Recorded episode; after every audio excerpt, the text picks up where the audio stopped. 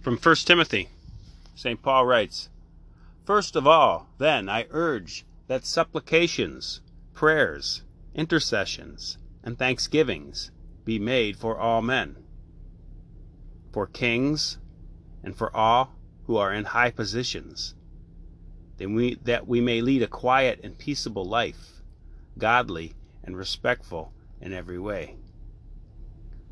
So St. Paul's telling us to pray for our elected officials. Got to pray for them that they govern with the fear of the Lord. See, we can't have them making make, making laws that make things like abortion legal, homosexual marriage legal, make transgenderism legal, make marijuana legal. These things are not godly and they're not respectful. Read it one more time here. I urge that supplications, prayers, intercessions, and thanksgivings be made for all men, for kings, and for all who are in high positions, that we may lead a quiet, peaceable life, godly and respectful in every way. This is good, and it is acceptable in the sight of God our Savior, whose desires all men to be saved, and to come to the knowledge of truth. For there is one God, and there is one mediator between God and men, the man Christ Jesus, who gave himself as a ransom for all. It says, who desires all men to be saved and come to the knowledge of the truth. What is the truth? It's Jesus. That truth is contained in his church, in the deposit of faith, in his Catholic church. God desires that we come to a knowledge of the truth. Truth is Jesus, the deposit of faith in his Catholic Church. Then it says there's one mediator between God and man. Now, the Protestants sometimes will poke fun at you at this one. They'll pull this out of context and say, hey, you can't be asking Mary and the saints to pray for you because the Bible says there's one mediator between God and man, the man Christ Jesus. Yeah, the Bible sure does say that.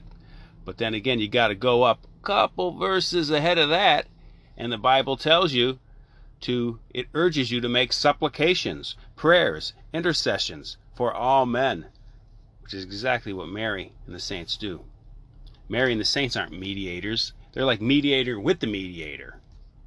They're doing what we're doing.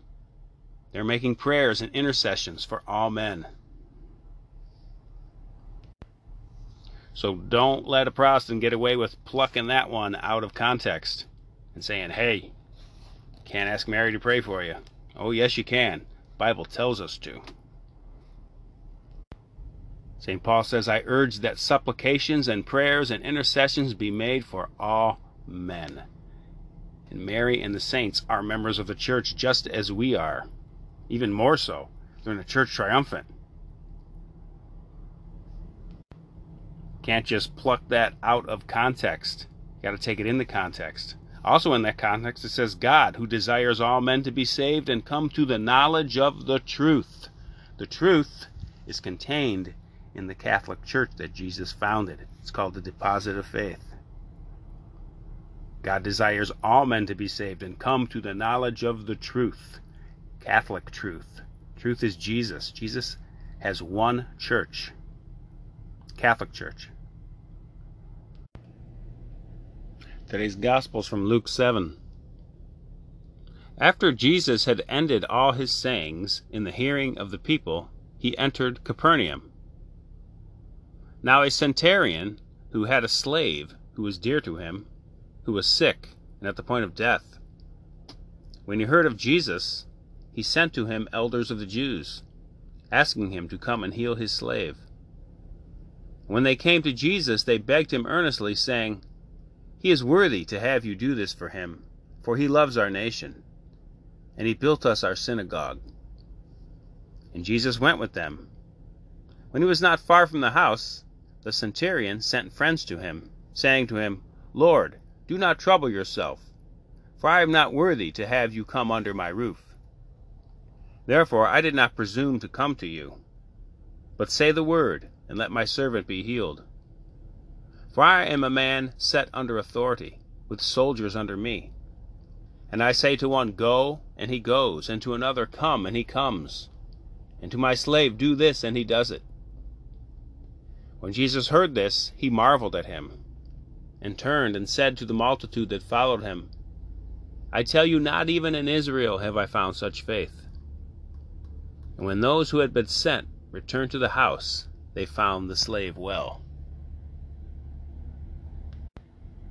Says Jesus marveled at this man's faith. It's not the first time Jesus marveled at somebody's face. Remember the other reading we had a while back where uh, the lady wanted uh, Jesus to heal her daughter, and he's like, "Ah, it's not right to take the the uh, dog, the children's food, and throw it to the dogs." She was like, "Well, us dogs will eat the scraps." Jesus marvels at people with faith. So we got to be people of faith. One of your daily intentions should be to pray for an increase of faith. Pray for an unshakable martyr's faith. By the way, what's the definition of faith? Baltimore Catechism says faith is a divine virtue by which we believe in God and everything he reveals to us through his Catholic Church, the deposit of faith. And faith isn't just the intellectual data in your head, but it's living it. Faith is a verb, it's what you do. Living the deposit of faith. Okay, the Baltimore Catechism has taken us to the commandments. Starts with the first commandment. Kind of lengthy, the teaching on here. First commandment is the first commandment for a reason. It's important. Question 315 says, What is the first commandment? Answer have no other gods before me. I am the Lord your God. You shall not have strange gods before me.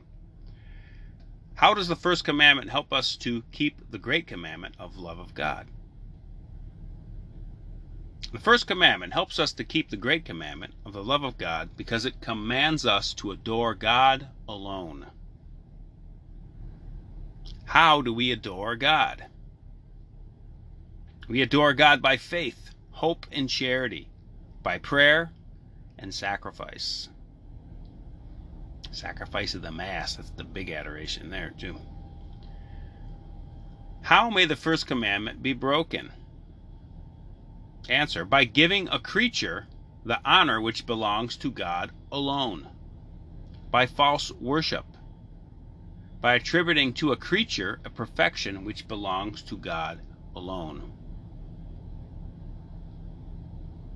Do those who make use of spells and charms, or who believe in dreams, mediums, spiritists, fortune tellers, and the like, sin against the first commandment?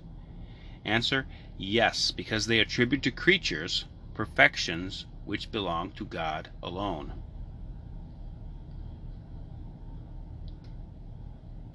Are sins against faith, hope, and charity also sins against the first commandment?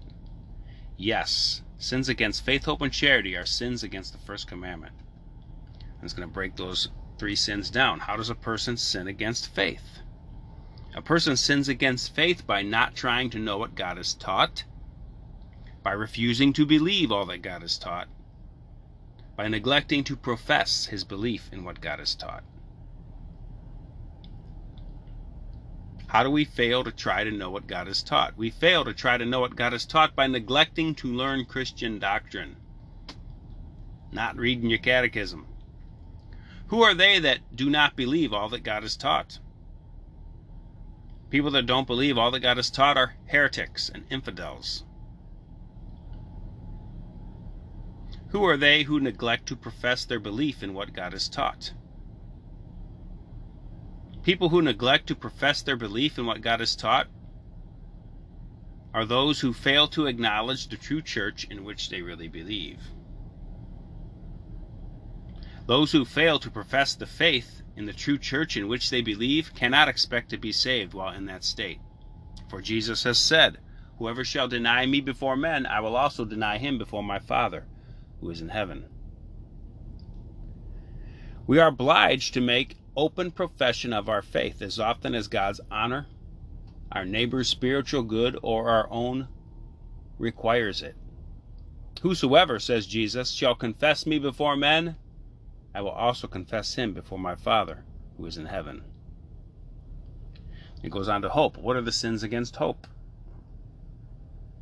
The sins against hope are presumption and despair. What is presumption? Presumption is a rash expectation of salvation without making the proper use of the necessary means to obtain it. So, for example, somebody would be presumptuous. They'd be guilty of presumption if they were like, well, I got mortal sin, but I'm not going to take it into the confessional because uh, that's just the old fashioned way to do things, and Jesus will just forgive me anyway.